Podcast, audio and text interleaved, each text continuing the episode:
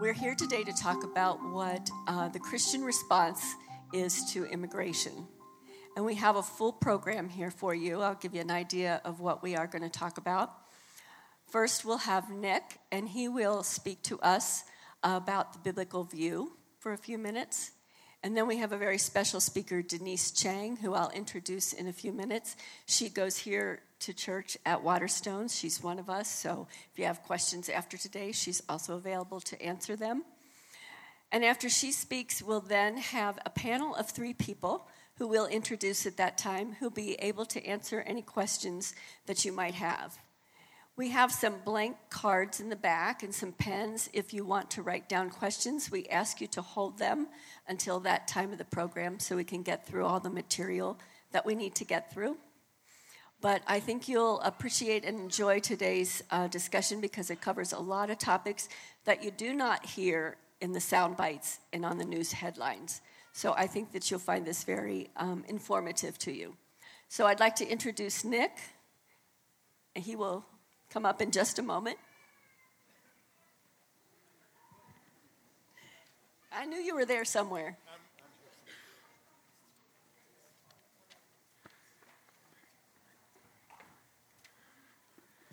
Good morning. Afternoon. I guess it is afternoon, huh?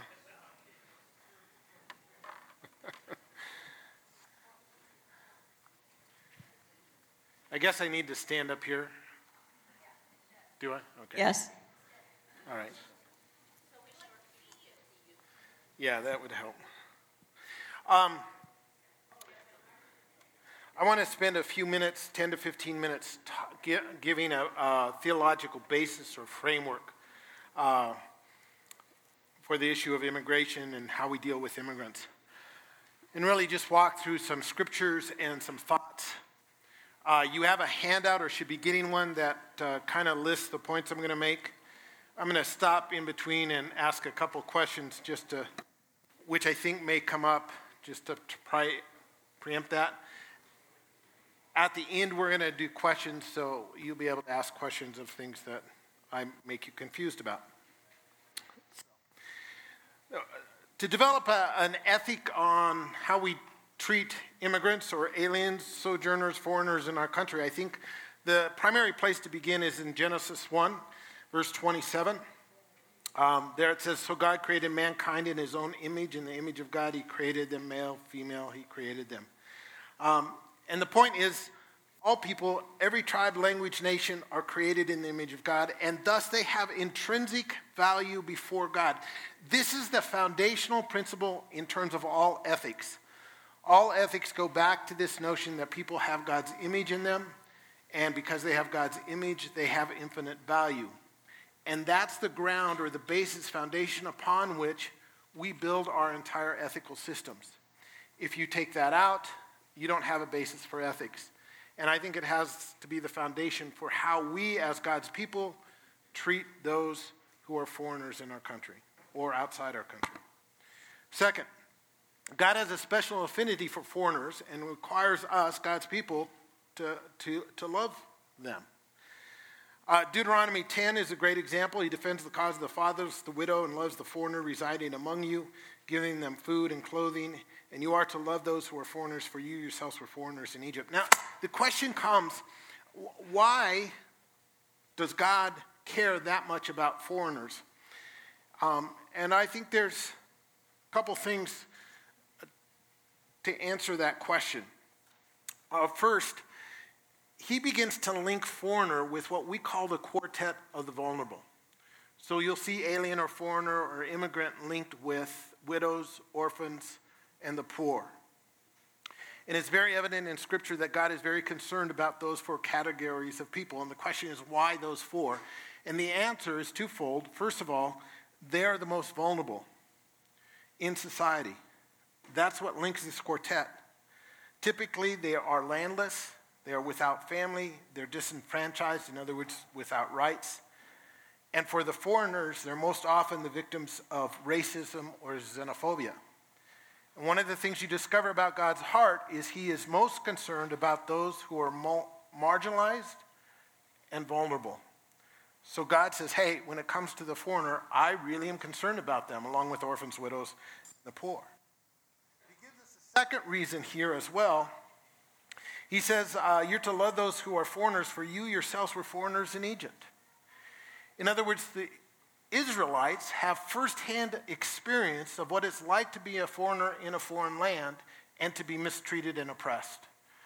Their experience of Egypt and being slaves in Egypt. Well, God is saying that should have an indelible impact on you that frames your ethics in terms of how you treat others. You should have an empathy that goes beyond other people's empathy because you know what it's like. So that's key in understanding God's response to the foreigner. By the way, the word for foreigner here is the Hebrew word ger. And uh, there's some debate about Hebrew words in this whole thing. We could talk about that later. But most scholars see a foreigner as a person who is not native to the local area and is thus without family and land. So it's a pretty expansive term. The summary ethic, then, uh, of how we're to treat foreigners is Leviticus 19. When a foreigner resides among you in your land, do not mistreat them. The foreigner residing among you must be treated as your native born. Love them as yourself. For you were foreigners in Egypt, I am the Lord your God. So if you want to evaluate how you treat a foreigner or how the country you're in treats a foreigner, the context is you should love them as if they're native born.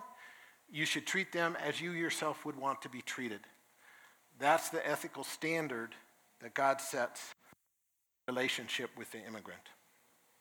Three, means we should not oppress foreigners, either individually or as a nation. Exodus 23 Do not oppress a foreigner yourselves. Know how it feels to be foreigners because you were foreigners in Egypt. Uh, so, individually or corporately, we don't oppress or mistreat. Deuteronomy kind of plays that out a little. Do not take advantage of the hired worker. Uh, foreigners are often hired workers who is poor, needy, whether that worker is a fellow Israelite or a foreigner residing in one of your own towns. And then ver- jump down to verse 18. Remember that you were slaves in Egypt and the Lord your God redeemed you from there. That is why I command you to do this. So he has some reasoning there. Number four. So you don't oppress the foreigner, but number four, the foreigner should have the same legal rights as citizens, according to God's economy. Numbers 15, 15 through 6. The community is to have the same rules for you and for the foreigner residing among you. Notice this this is a lasting ordinance for generations to come. You and the foreigner shall be uh, the same before God, before the Lord. The same laws and regulations will apply both to you and the foreigner residing among you. That means, uh, uh from a Christian ethic, foreigners, immigrants, are to have the same legal rights whether we consider them citizens or not citizens, whether they're legal or illegal. God ties the issue to the image of Him in them rather than the legal designation of them as a citizen. Because they're in the image of God, you treat them accordingly and extend to them legal rights. Five, foreigners should enjoy the same social benefits as citizens in order to ensure that they continue to live among you. Social benefits means providing for them things they need to survive, like food, medical care, Leviticus 25 If any of your fellow Israelites become poor or unable to support themselves among you, help them as you would a foreigner or a stranger. Notice the implication. It's obvious you are going to treat a foreigner or a uh, sojourner this way. Provide for them. Deuteronomy adds to that. At the end of every three years, it's talking about the tithe. Bring all the tithes that year, uh, that year's produce and store it in your towns so that the Levites, who have no allotment or inheritance, in other words, the Levites didn't have land, um, so they didn't have a way for providing for themselves, and the foreigners who didn't have land, and the fatherless and the widows who live in your towns may come and eat and be satisfied. So provide for them what they need to survive. Um, and notice at the end, so that the Lord your God may bless you in all your work in your hands. You begin to see this notion that how you treat the foreigners is going to impact how God treats you. In fact, God actually punishes and rewards nations on how they treat their foreigners. Um, Jeremiah 22, Jeremiah is talking to the kings of Judah, And he basically says in verse 3 Do what is just and right, rescue from the hand of the oppressor the one who has been robbed. Do no wrong or violence to the foreigner, the fatherless, or the widow, and do not shed innocent blood in this place. For if you carry, are careful to carry out these commands, then kings who sit on David's throne will come through the gates, riding in chariots on horses, accompanying their officials and their people. In other words, you will be blessed, and your position of power will be preserved. But five, but if you do not obey these commands, declares the Lord, I swear by myself that this palace will be a ruin.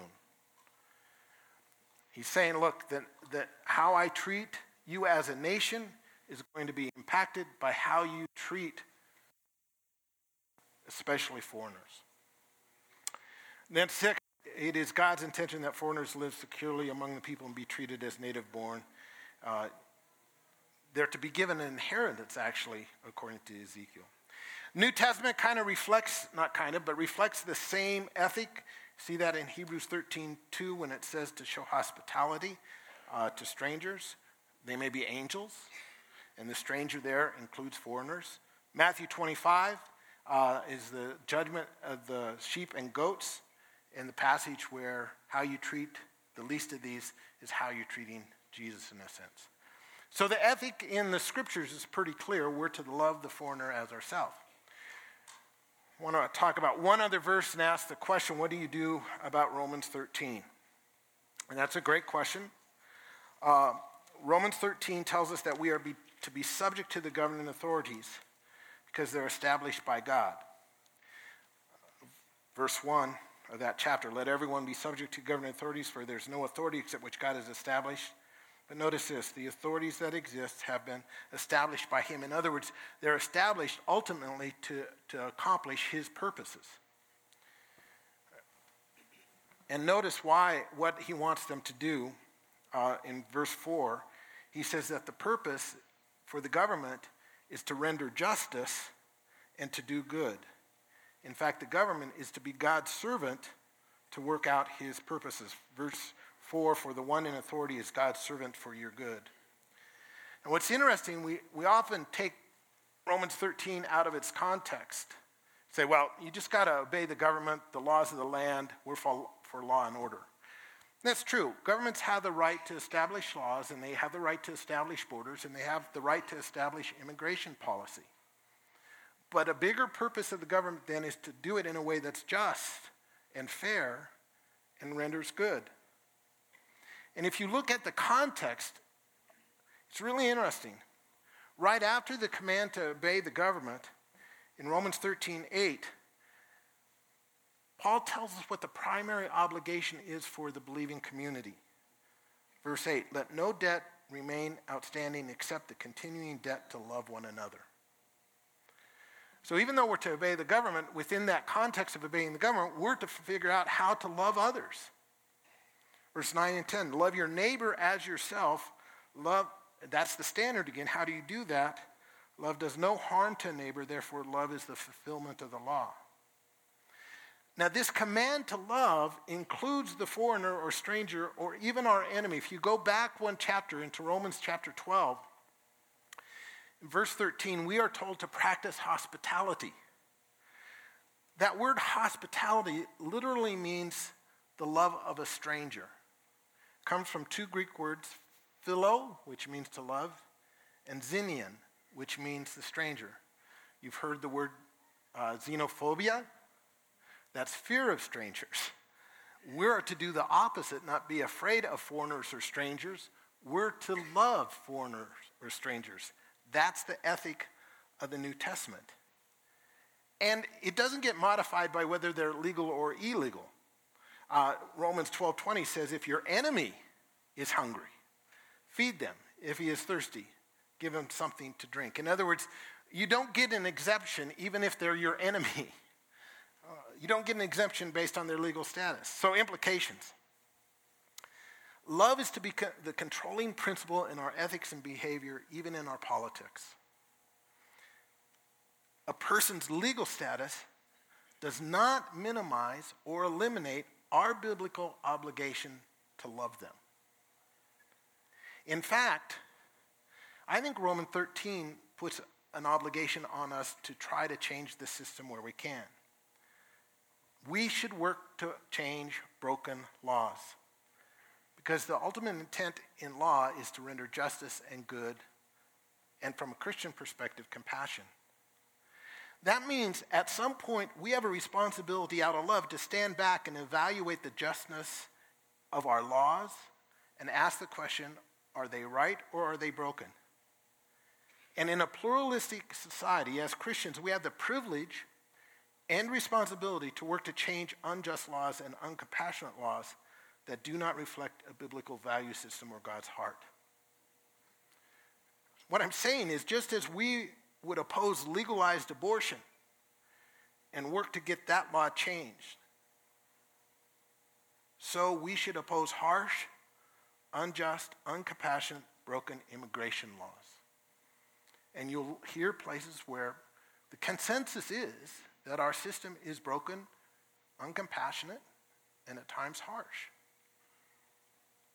And rather than simply getting angry at those who, out of desperation, break those laws, as believers, maybe we need to stand back and say, you know, that law really needs to be different than it is if we're going to live out the ethic of loving them. And by the way, just a final note in extreme and desperate cases, people practice civil disobedience and often have to choose the lesser of two evils. And that is sanctioned at times in Scripture. In Acts chapter 4, 18 through 20, Paul and uh, Peter and John have been preaching the gospel. They get arrested, and the Romans and the legal authorities tell them, stop preaching the gospel. And Peter and John says, uh, should we obey you or should we obey God? You say, well, Nick, that's preaching the gospel. Well, if you want to see that played out in an immigration setting, look at Exodus 1. Pharaoh doesn't want any more Israeli Jews, immigrants, in his country, so he tells the midwives to kill the babies. And the midwife says, No, we fear God more than we fear you. We're not going to kill them. And they get God's blessing for breaking the law. All I'm saying is sometimes people are challenged to do the lesser of two evils because they're incredible, in incredible, desperate situations.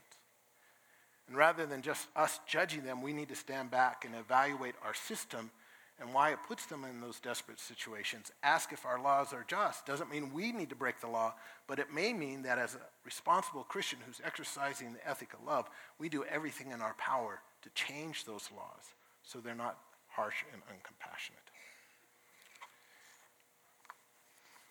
How did I do? Pretty close. Mary, you want to come and introduce Denise? Before I introduce Denise, I want to say that besides your voice and beside different actions, the church is going to be offering some opportunities of ways to serve our brothers and sisters. So at the very end, as I wrap up, I'll be talking a little bit about that. But I'd like to introduce Denise. As I said earlier, she goes to this church, so you can ask her today questions or you can ask her in the future. But she is in a unique position to talk about this topic, and I want to tell you a little bit about her. Denise grew up in a primarily immigrant neighborhood in California. Her husband and his family are immigrants, and she has personally been involved in the family sponsorship and citizen process. She has an MA in social sciences, in which my, her primary field of study was border and migration issues. She wrote her thesis on undocumented immigration and detention in the United States, which you can read online if you Google her. Denise has spent months in Central and South America doing graduate work. She has spent time observing immigration, court proceedings, and has volunteered for two years in the Denver Contract Detention Facility, which houses upwards of 900 detained migrants waiting for their court hearings. So let's welcome Denise to talk.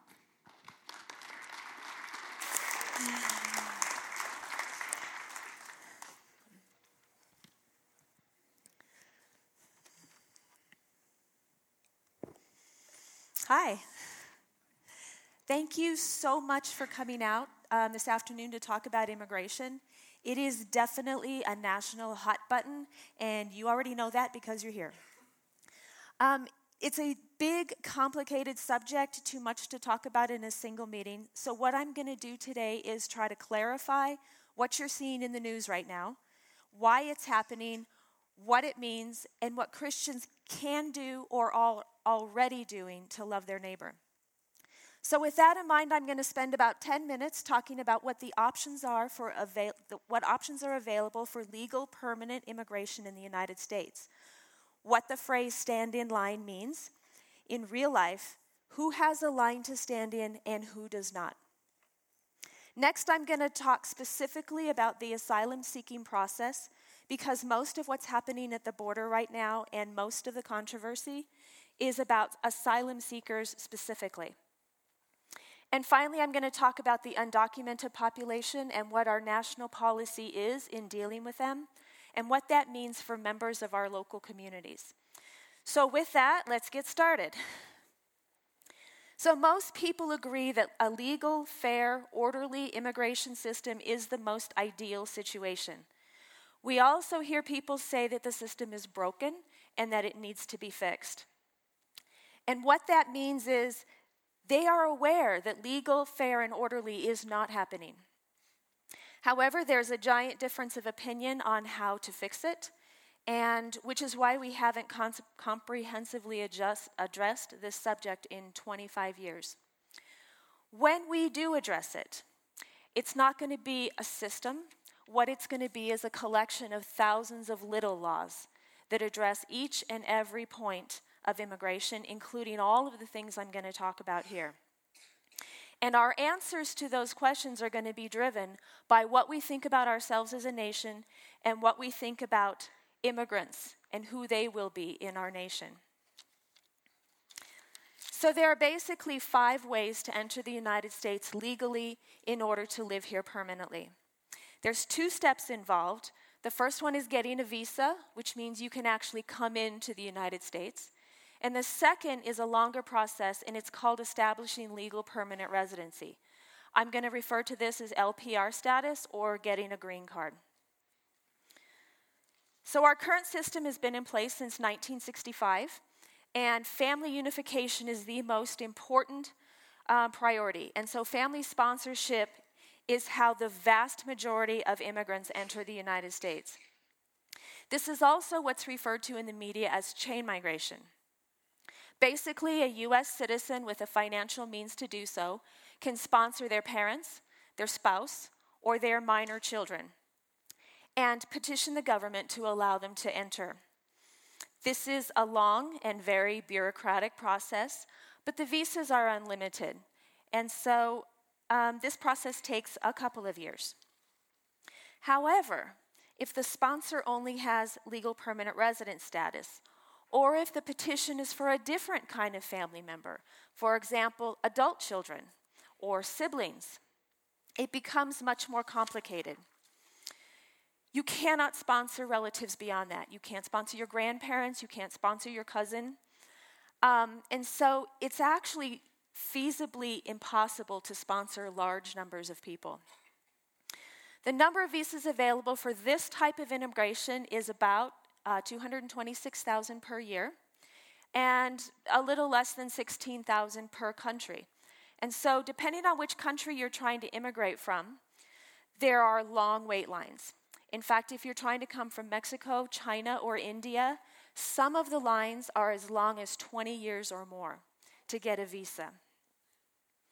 Finally, if the person is already in the United States, it becomes really complicated because the person has to go back to their home country in order to finish their processing in their own consulate. If the person is here without legal status, that process of leaving will trigger a bar, and they cannot re enter the United States for many years, even if they actually got a visa. So, these bars can be appealed, but it's a very risky process, and deportation is a very possible outcome of this process. And for this reason, the undocumented are reluctant to expose themselves by using family relationships to legalize their own status. Next, we have employment visas. employment visas are mostly temporary, and they're negotiated between the employer and the Department of Labor, not directly with the workers themselves. Workers can only stay as long as the specifications of the visa are met, and if they are not met or if it ends, they must go home, which means we don't generally refer to these people as immigrants. However, if your employment visa is current, you can attempt to apply for a green card in order to change your status to immigrant. There are a few employment visas that are permanent, and these are primarily professional and entrepreneurial in nature. So basically, if you have a lot of money to invest, or if you have some extraordinary skill or knowledge set, you can get a permanent visa to live in the United States. This kind of visa is what's called a merit based visa, and this is up for discussion in the country right now. Now, between these two, the change of status visa and the permanent employment visas, there's about 140,000 a year available for these. And um, in the same way as family visas, depending on which country you're from, the line can be quite long to actually get one. So, Tony and Vivi actually have a deep personal understanding of this process, and the story that they have to tell is both fascinating and eye opening on how it works. And so, if you're interested in this, I would strongly encourage you to ask them to tell their story. The next category available is called a, a, diversity lottery, and it's exactly what it says it is it's a lottery. In order to apply, you, um, there's some basic requirements that have to be met. You have to have a high school education, you have to have some job skills. But of those who apply, every year 50,000 lucky people get chosen at random. And while that sounds like a great way to enter the United States, the truth is your chances of getting one of those visas is about 1%. So before I go any further, what I want to just slip right in here is that every single person who enters the United States is an immigrant.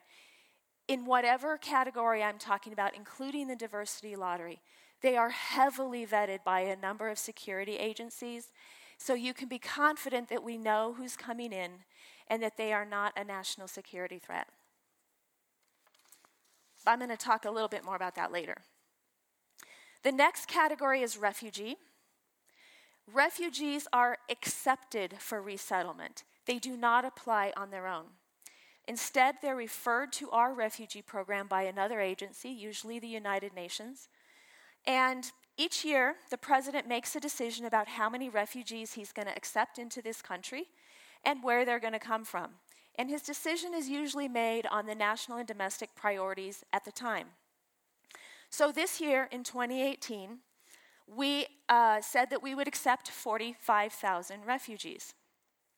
The truth is, we actually only accepted about 22,500, about half that. Next year, 2019, um, the number is set at 30,000. This is the lowest number we have ever had in our history of our country. Um, the truth is, looking forward to that, we are only actually expecting to settle half that. Only 1% of refugees are ever accepted for settlement anywhere in the world. They don't choose where they're going to go, they don't choose when they're going to arrive, but when they do, they need help adjusting to their new life in the United States and in establishing self sufficiently very, very quickly. There's a handful of organizations that manage this resettlement process, including the International Rescue Committee here in Denver. And they welcome volunteers if you want to be a part of that. Right now, private individuals and organizations cannot sponsor refugees, but they can come alongside them and help them in their assimilation process. So if you want to know more about working with refugees, talk to Mary Case. She knows a lot about this and can plug you in there. Um, the term refugee is often misunderstood, so I'm going to talk a little bit about this. The word refugee is a political word. That means that you are persecuted based on your race, your nationality, your religion, your political opinion, or you're belonging into a certain identifiable social group, like homosexual. It is not an economic term. You cannot become a refugee based on a natural disaster in your country, poverty, the economic collapse of your nation, hunger, civil unrest, and this is a really important one that we're going to talk about several times gang violence. We're gonna, you're going to hear us again talking more about this later. So, the last legal line to enter the United States is pleading asylum. Asylum seekers have to meet exactly the same standards as refugees, except that they're already at our border, or in some cases, they've actually entered the United States. This is also a very narrow line to stand in, and it is the only line available to the desperate of the world. This year, the United States accepted for asylum 31,600. Um, if you if you want to know, if you want to get involved in, in any of the immigrant populations that I've talked about, if you want to know how to talk to them, how to meet them, how to be sensitive to that issue, and you're really not sure what to do, Itana is here and he would love to talk to you about ways to get involved with any immigrant community in Denver. So now that you know what the lines are, um, I want you to consider who does not have a line to stand in. Those without an immediate relative to sponsor them those from countries with prohibitively long waiting lines, those who are already here without legal status, those who do not have an exceptional ability or wealth.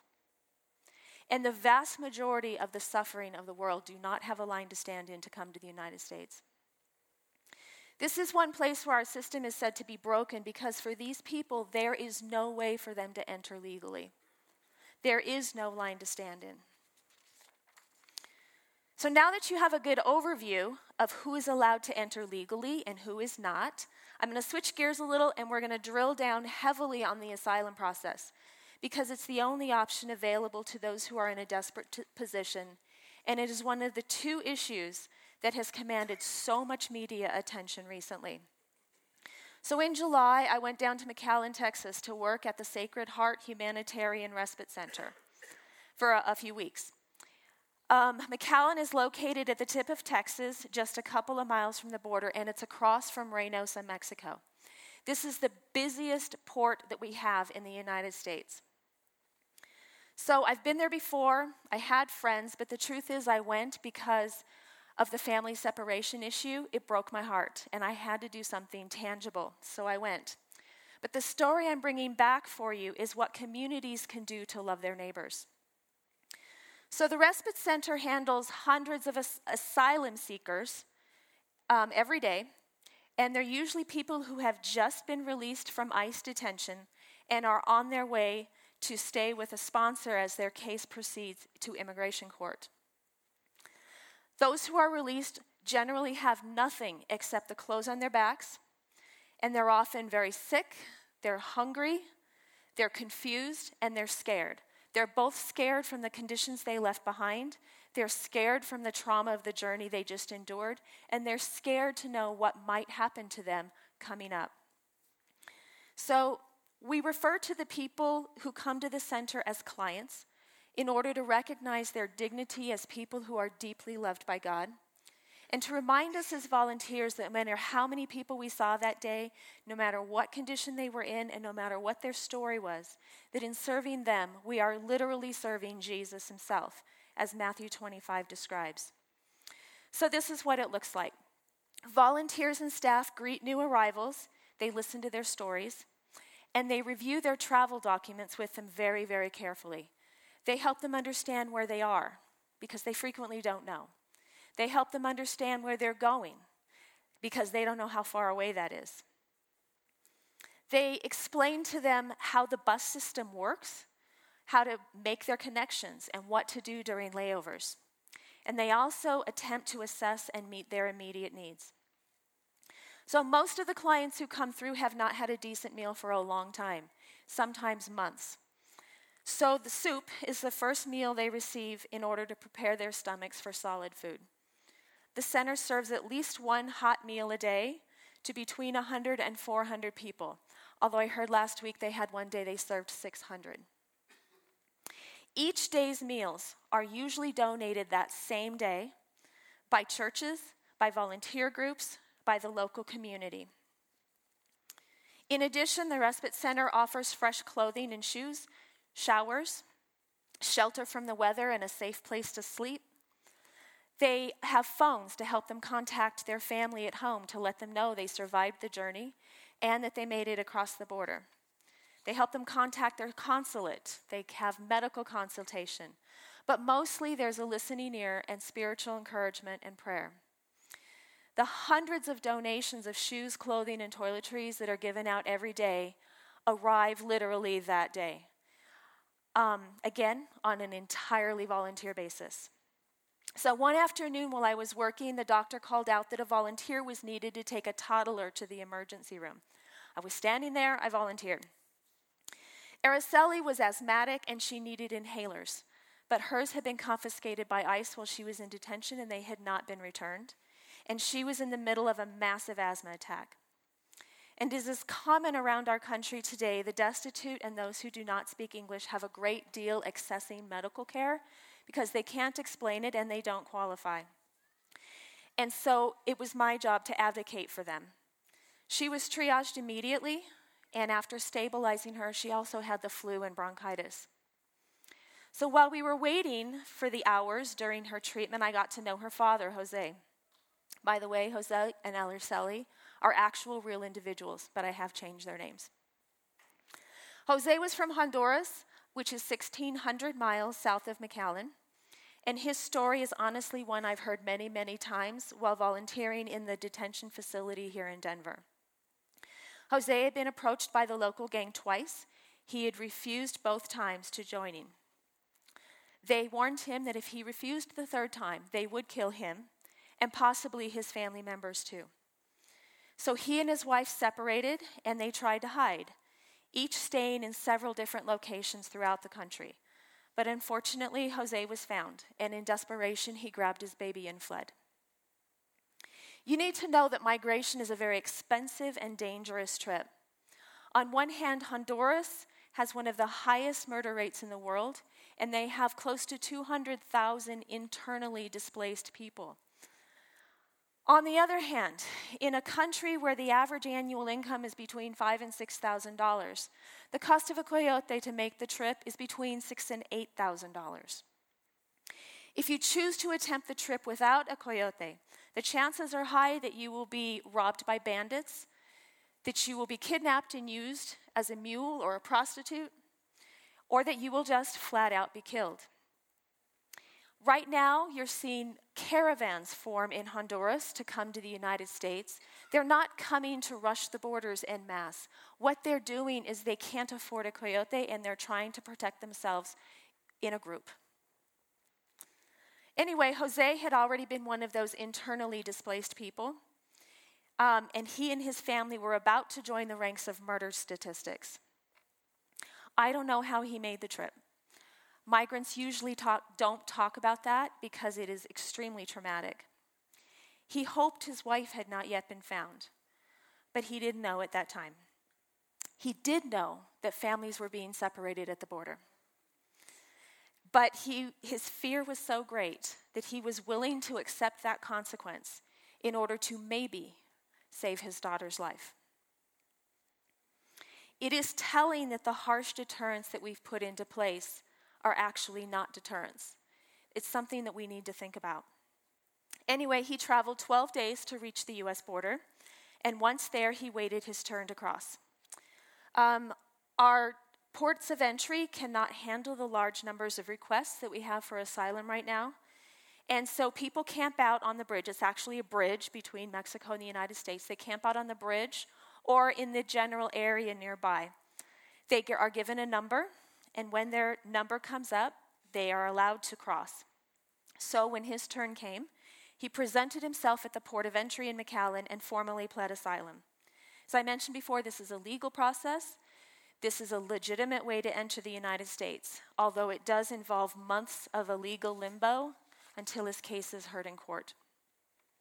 The first thing that happens is that you're vetted by Border Patrol to make sure that you are not a known criminal, that you are not a gang member, that you have never pled asylum before, and that you have never tried to cross illegally before. and Jose passed that first screening. Next, you face an asylum officer who questioned him to evaluate whether he met the political definition of asylum. Um, you remember that this is not an economic um, word. The problem is, is that political and economic are not mutually exclusive. They're not cleanly separated as we would like them to be.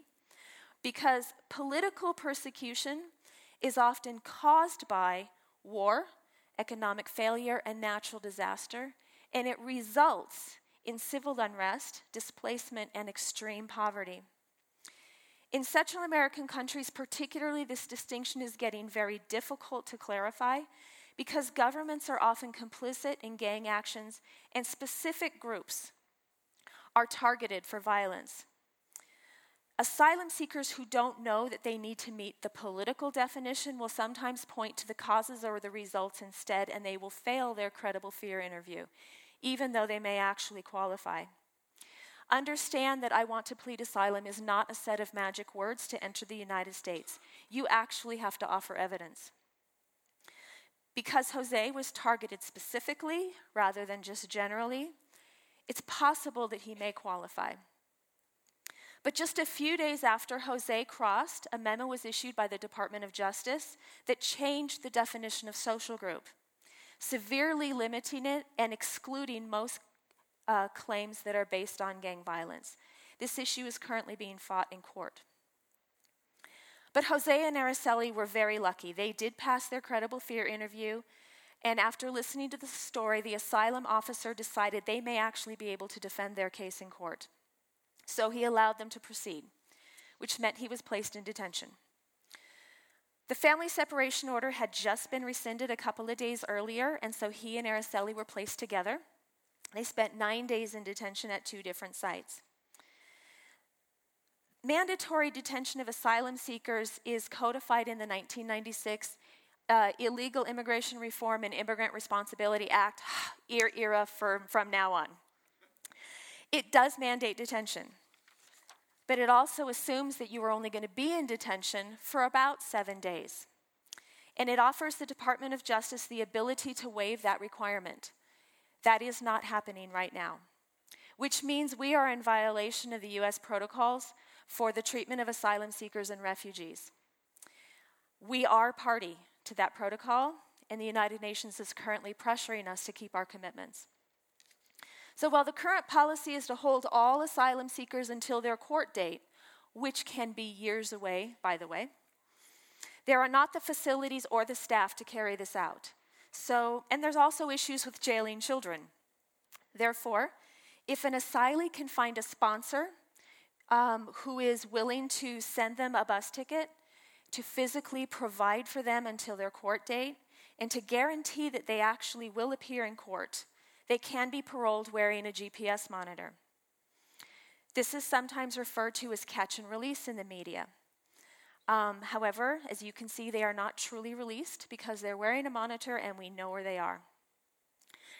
Jose will re- wear the monitor for the duration of his um, period until he actually goes before the judge and the judge decides his fate. By the way, asylees have an extremely high um, appearance rate in court. They're very motivated to do so. 93% of asylees actually appear in court when they're supposed to. Jose had a cousin in Seattle who agreed to be his sponsor and sent him bus tickets. So he was released with the monitor and he will continue to wear it. ICE released him to the bus station. He was disoriented, he was hungry, he had not a cent to his name, and he had a very sick child. For this reason, Sacred Heart has volunteers watching the bus station 24 7. And every couple of hours, they bring a group of newly released asylum seekers to the respite center, where, as I mentioned before, they have a number of services available to um, get them ready for the next stage of their journey. We were several hours in the hospital with Araceli. Um, but when we were released, one hour later, they were on the bus to Seattle. It's two and a half days away. This is what loving your neighbor as yourself can look like. But that's Texas. What can you do here? You're in luck. Casa de Paz is on the panel here. They provide many of the same services to released asylees, and they're here to introduce you to ways that you can get involved with this population locally. So be sure to talk to them during the panel discussion and afterwards. So, what's next? As Jose waits for his case to be heard, he's going to complete a large amount of paperwork and go through an extensive vetting process that includes a number of federal agencies. I'm going to give you a second to look at that. But because of recent changes in the prioritization of cases, it's unclear how long it's going to take for his process to be completed. It could be a few months, it could be two to three years. I've met people in detention that are five years in. When they reach immigration court, this is what's going to happen an ICE lawyer will be the prosecutor, and he will present the case to the judge about why he should reject, reject asylum for Jose and Araceli. Jose is going to attempt to explain to the judge why he should be granted asylum under the legal definition and defend his case with sufficient evidence. He has no right to a lawyer to assist him. He might be able to hire one at his own expense, and the fact that he's outside of detention and has a sponsor means he might actually be able to do that. For those who remain in detention, there is almost no chance. Considering the complexity of the immigration system and the asylum process, and the very high stakes of losing, many have argued that without a lawyer, he cannot receive due process. And a lot of people don't care about that because he's not a citizen.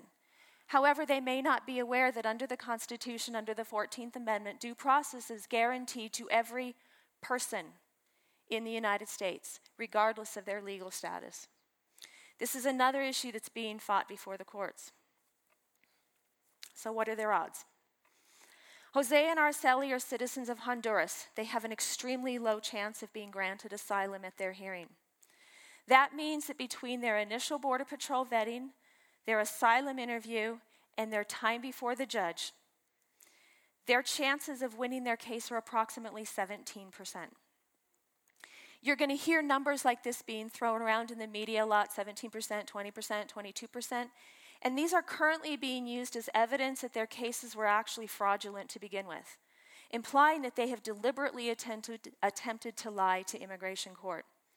What's actually happening right now is that there's a court fight over whether victims of gang, gang violence actually qualify as members of a social group considering the inability of Northern Triangle governments to maintain order or to protect their citizens. This is another place the system is considered broken. The decision to grant or deny asylum depends heavily on the discretion of the judge, who may be sympathetic or who may not be. Depending on the court, grant rates vary from 2% to 96% um, indicating that there is really a no clear, no clear standard. Asylum seekers know this. They refer to this process as asylum roulette as they wait to hear what court they're going to be assigned. They're probably going to lose. Those who lose their cases are returned to their home in shackles by ICE very quickly, usually within a week. They can never attempt to plead asylum again. So, what are their options? If their situation is really as desperate as they claimed, if they can't go back home, the only alternative is to make the journey again, and this time attempt an illegal crossing, either through the desert or via the vehicle of a smuggler. Last year, 310,000 people were caught attempting to do just that. But as you can see, I don't know how well you can see that, the orange piece of the pie is unaccompanied children. The yellow one is families with children. They comprise 40% of the people that were caught at the border this year. When they're caught, they're processed for expedited deportation, which means that usually the same day, they're brought to shackles in court, in criminal court, not immigration court. They're given a group trial of 20 or more, where they have no chance to defend themselves individually a criminal record is opened on them, and from here on out, they will be considered criminals permanently, which will affect their ability to ever re enter the United States legally. Crossing the desert is extremely dangerous. This year we found 300 bodies in the desert. We have no idea how many people died. The desert is very big. We also don't know how many people made it. But the undocumented population in the United States has remained stable for a decade now, suggesting a very low success rate. We don't know exactly how many undocumented there are here in the United States. The most widely accepted number is about 11 million, which is approximately 3% of our population.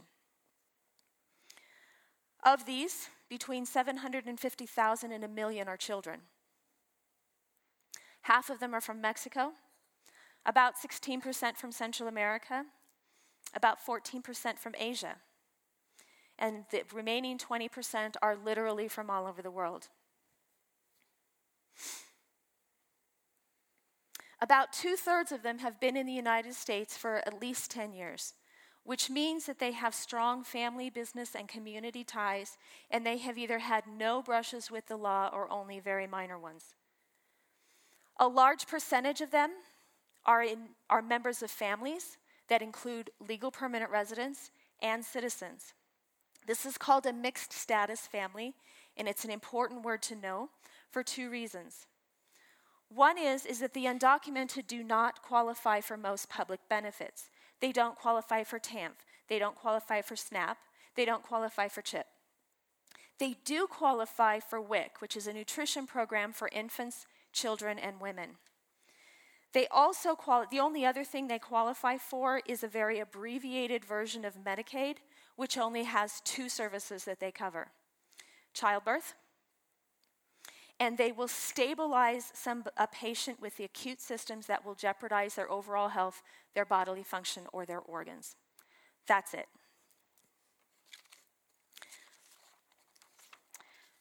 So, one of the reasons, so an undocumented person can actually go to Health and Human Services and they can apply for benefits on behalf of those members of their family who have legal status.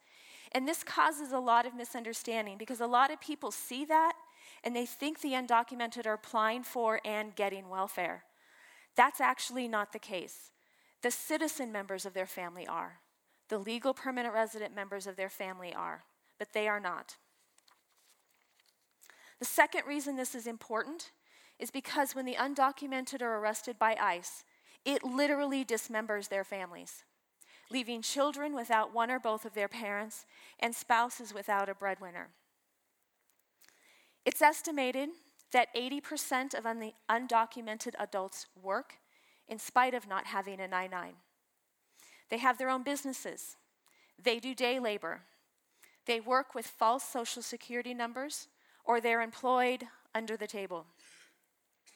All of them pay sales tax and property tax which is a major portion of state income, 40% here in Colorado. And many actually do pay federal taxes, state taxes, and Social Security. They're motivated to do so. Um, if you want to know more about how they pay taxes, how much they pay, and how that compares with whether they're an economic drain on society, there's actually a handout over there. over there that goes into a lot of detail, and you can take that home and consider it. So, why do they come? They know what they're going to face here. Why do they keep coming? That's a really hard question because 11 million people have 11 million different reasons. Clearly, their reasons are stronger than the personal cost of the deterrence. But some of the reasons that you'll hear most frequently are family reunification. Because as I mentioned before, family ties, community ties are very strong. And during periods, including now, when ICE is actively hunting down those who are undocumented in the United States, their families have been dismembered. But they're still fathers, they're still mothers, they're still husbands, they're still wives. And they're trying to come back to take care of their family. I would do that. I'll lay money on the fact that you would too. For some reason, for some, their homes aren't actually dangerous, but they have lost family farms. They can't get a job. They owe money. They want their children to have an education, whether here or in another country, which, by the way, you have to pay for. Um, so they work for a better life, the same reason we all work. Just a side note the United States has depended on migrant labor for more than 100 years. Sometimes there are formal programs to manage that migration, and sometimes not. But the migration patterns themselves have continued without interruption because we actually need the workers. We have not yet created a system that efficiently gets guest workers to the needed positions. And so there are generations old relationships between employers and specific migrant sending communities. And these relationships are still used today. Finally, they're afraid to return to their home countries. And we've already talked about this, and I'm just going to expand on it just a little bit. Some of the people who come are actually refugees. They have chosen not to live in a refugee camp for the rest of their lives. Some of the people, some of these people have failed an asylum plea, as I mentioned before, or they know they won't qualify to begin with. What you may not know is that be, besides the migrant routes from Central America, there's another route one that's used by people from all over the world, including Africa, Asia, Europe, Russia, and South America. It involves taking a flight through Europe and landing either in Venezuela or Brazil. Then a long journey on foot, by bus, or by boat through Ecuador, through Colombia, through the Darien, through Panama, through Costa Rica, and then they join the migrant routes in Central America. The people I know that have taken this route have talked about being en route for 10 months to a year. I've talked to people who've paid $45,000 for the privilege of doing this. And every person that I've talked to has told me how many people they've watched die in the jungle. It's dangerous, it's expensive, and still they do it.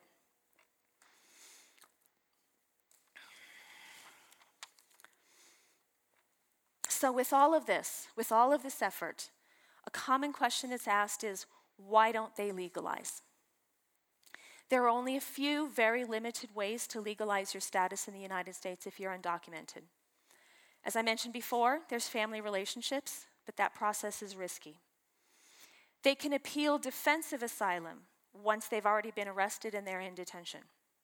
This rarely works. For some people, if they've been here a long time, they have a clean record, and this is key.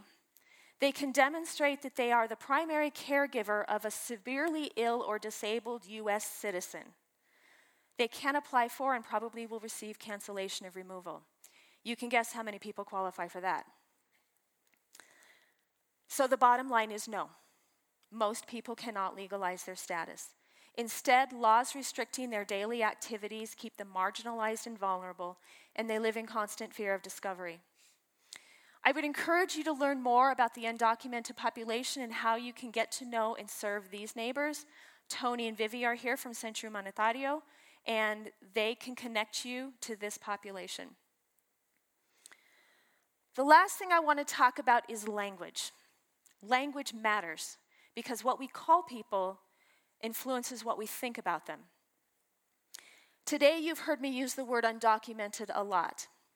You have not used, heard me use the word illegal alien, and you have not heard me use the word cr- criminal alien. The reason is, is because a person is first a person, not an illegal. It also recognizes that they are, in fact, here without permission, but it also recognizes the fact that legally this is a very minor offense. For example, entry without inspection, crossing the desert, is a misdemeanor. Overstaying a visa, which is responsible for a large percentage of the people who are here without permission, is a civil offense. It is not a criminal offense. So, although we commonly refer to the undocumented as criminals and think about them as such, this is a false belief. Because the vast majority of the undocumented have not committed crimes in the general sense that we understand the word crime. And it is wrong to call the undocumented criminal aliens unless they have actually been convicted of a crime. Illegal alien. This one is also dangerous Because the word alien implies that that person is fundamentally different from me and that they are distant from me. And the word illegal justifies an organized system of marginalization and oppression. As Nick said, God speaks a lot about foreigners in the Bible. The, the concept of illegal is not in there. It is a relatively recent term and recent idea. So, when Jesus commanded his followers to love their neighbor as themselves, predictably, the next question was, Who is my neighbor? And Jesus was very clear in identifying the Samaritans as their neighbor, those half breed heathen foreigners that shared their border. In fact, these are their neighbors. And the truth is, Mexicans and Central Americans are literally our neighbors. They share our border, they live in close proximity to our country. And we cannot claim to follow Jesus and ignore the second commandment, the one that is only second to love the Lord your God. So while it's true that some immigrants belong to gangs, some commit crimes, some deal drugs, we know this because we either have had a personal experience with it or because we constantly read stories of illegal aliens committing horrendous crimes. We read them in the media often. It's very easy to read these and believe that these isolated stories represent all Mexicans, all undocumented immigrants, all Muslims, or all foreigners. And it encourages fear to grow in our hearts. But the FBI actually disputes this. An examination of the demographic data of our prisons and jails right now shows that among the entire category of foreign born who are imprisoned, which includes um, naturalized citizens and legal permanent residents, the crime rate is significantly lower, even half of what the native born population is. Now, I don't know anyone who argues that those who commit serious crimes should not be prosecuted under the law, and in some cases, even deported. The National Criminal Database and the Immigration Database are linked, and ICE works very closely with the criminal justice system to deport those who have been convicted of a crime and served their sentence. And it is very rare that they're walking the streets freely. Although we constantly hear from the Department of Homeland Security that they're hard at work protecting good Americans from the constant threat of aliens, who are threats to our public safety and threats to our national security, the data from ICE, Border Patrol, and the Department of Homeland Security does not support this. If you want to know more about these data sets and you want to look them at yourself, there's a handout in the back that goes into a lot of detail and presents you the data sets. I'm going to warn you, they're long, they're dry. There's a lot of information in there. So, why does our country develop and maintain this false narrative? The bottom line is it's no secret that we want to get rid of our undocumented population. We are trying in every way also to limit legal immigration because, frankly, we don't like foreigners. But even though ICE and Border Patrol budgets increase every year to support more technology and more officers, they keep coming. And so we try to convince them to leave on their own. Since the IRC law in 1986, we've adopted a strategy that you're probably aware of, but you probably don't know it actually is an official strategy and that it has a name. It's called attrition through enforcement. That means if we make the lives of our immigrants so miserable, they'll leave on their own and we don't have to pay for it. We as a society accept this policy because we actually believe that they deserve it. They're criminals. They're a national security threat. So we hold tightly because, and we use it to justify our cruel laws and our oppressive actions. Because otherwise, we'd have to think about what kind of people we are.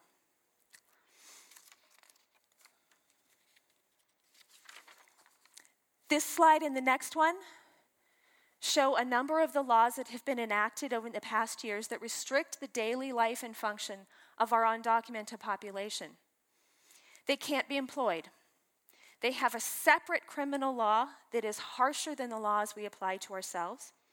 They can't access college education. They can't drive. and because of Real ID, they can't board a plane. They have difficulty accessing things like bank accounts and credit. They cannot buy health insurance to protect their family. And they live in constant fear that their family is going to be dismembered in a home raid, a workplace raid, or having their ID checked anywhere for any reason. Now, the Bible is clear that the citizens of nations should grant their foreigners the same rights, the same responsibilities, the same laws, and the same social benefits that we apply to ourselves. We've also heard that the oppression of foreigners is on the very short list of things that made God so angry that he destroyed his own temple, he destroyed Jerusalem, and he removed his presence from Israel. That would be in the book of Jeremiah.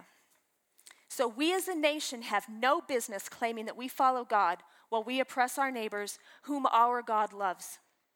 This is a national issue, yes. This is also a community issue, but it is absolutely a Christian issue. So I'm not asking you to join one political party or another. I'm not asking you to choose between this cause and others you believe in.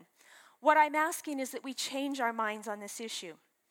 We are blessed to live in a nation in which we can express our opinions to our representatives who must take it to Congress. The just treatment of immigrants, whether legal or not, has not historically belonged to one party or another. And even though it seems like it right now, it doesn't have to. If constituents from either party demand it, our representatives must also, if they want to be reelected. So I'm challenging the church to align the command to love your neighbor as yourself with actually loving your neighbor as yourself. Now, in closing,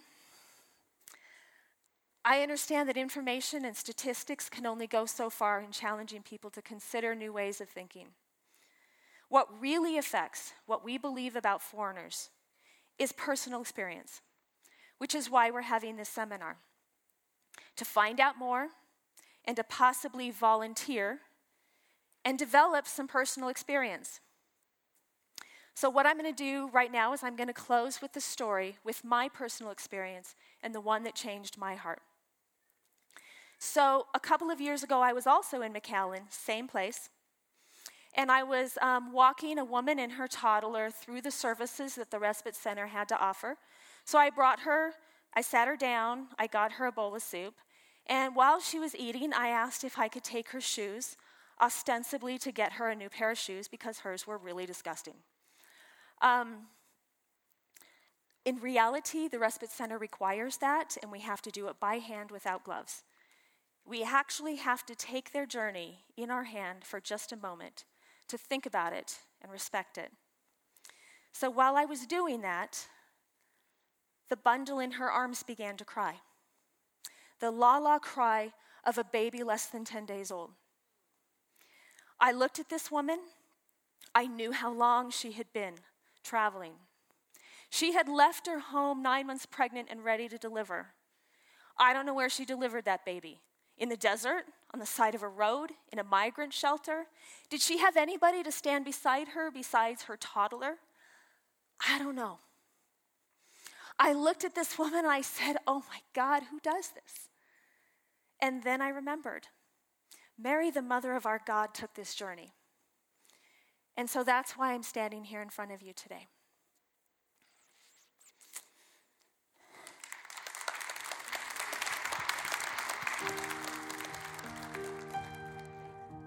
To learn more about Waterstone, please visit waterstonechurch.org.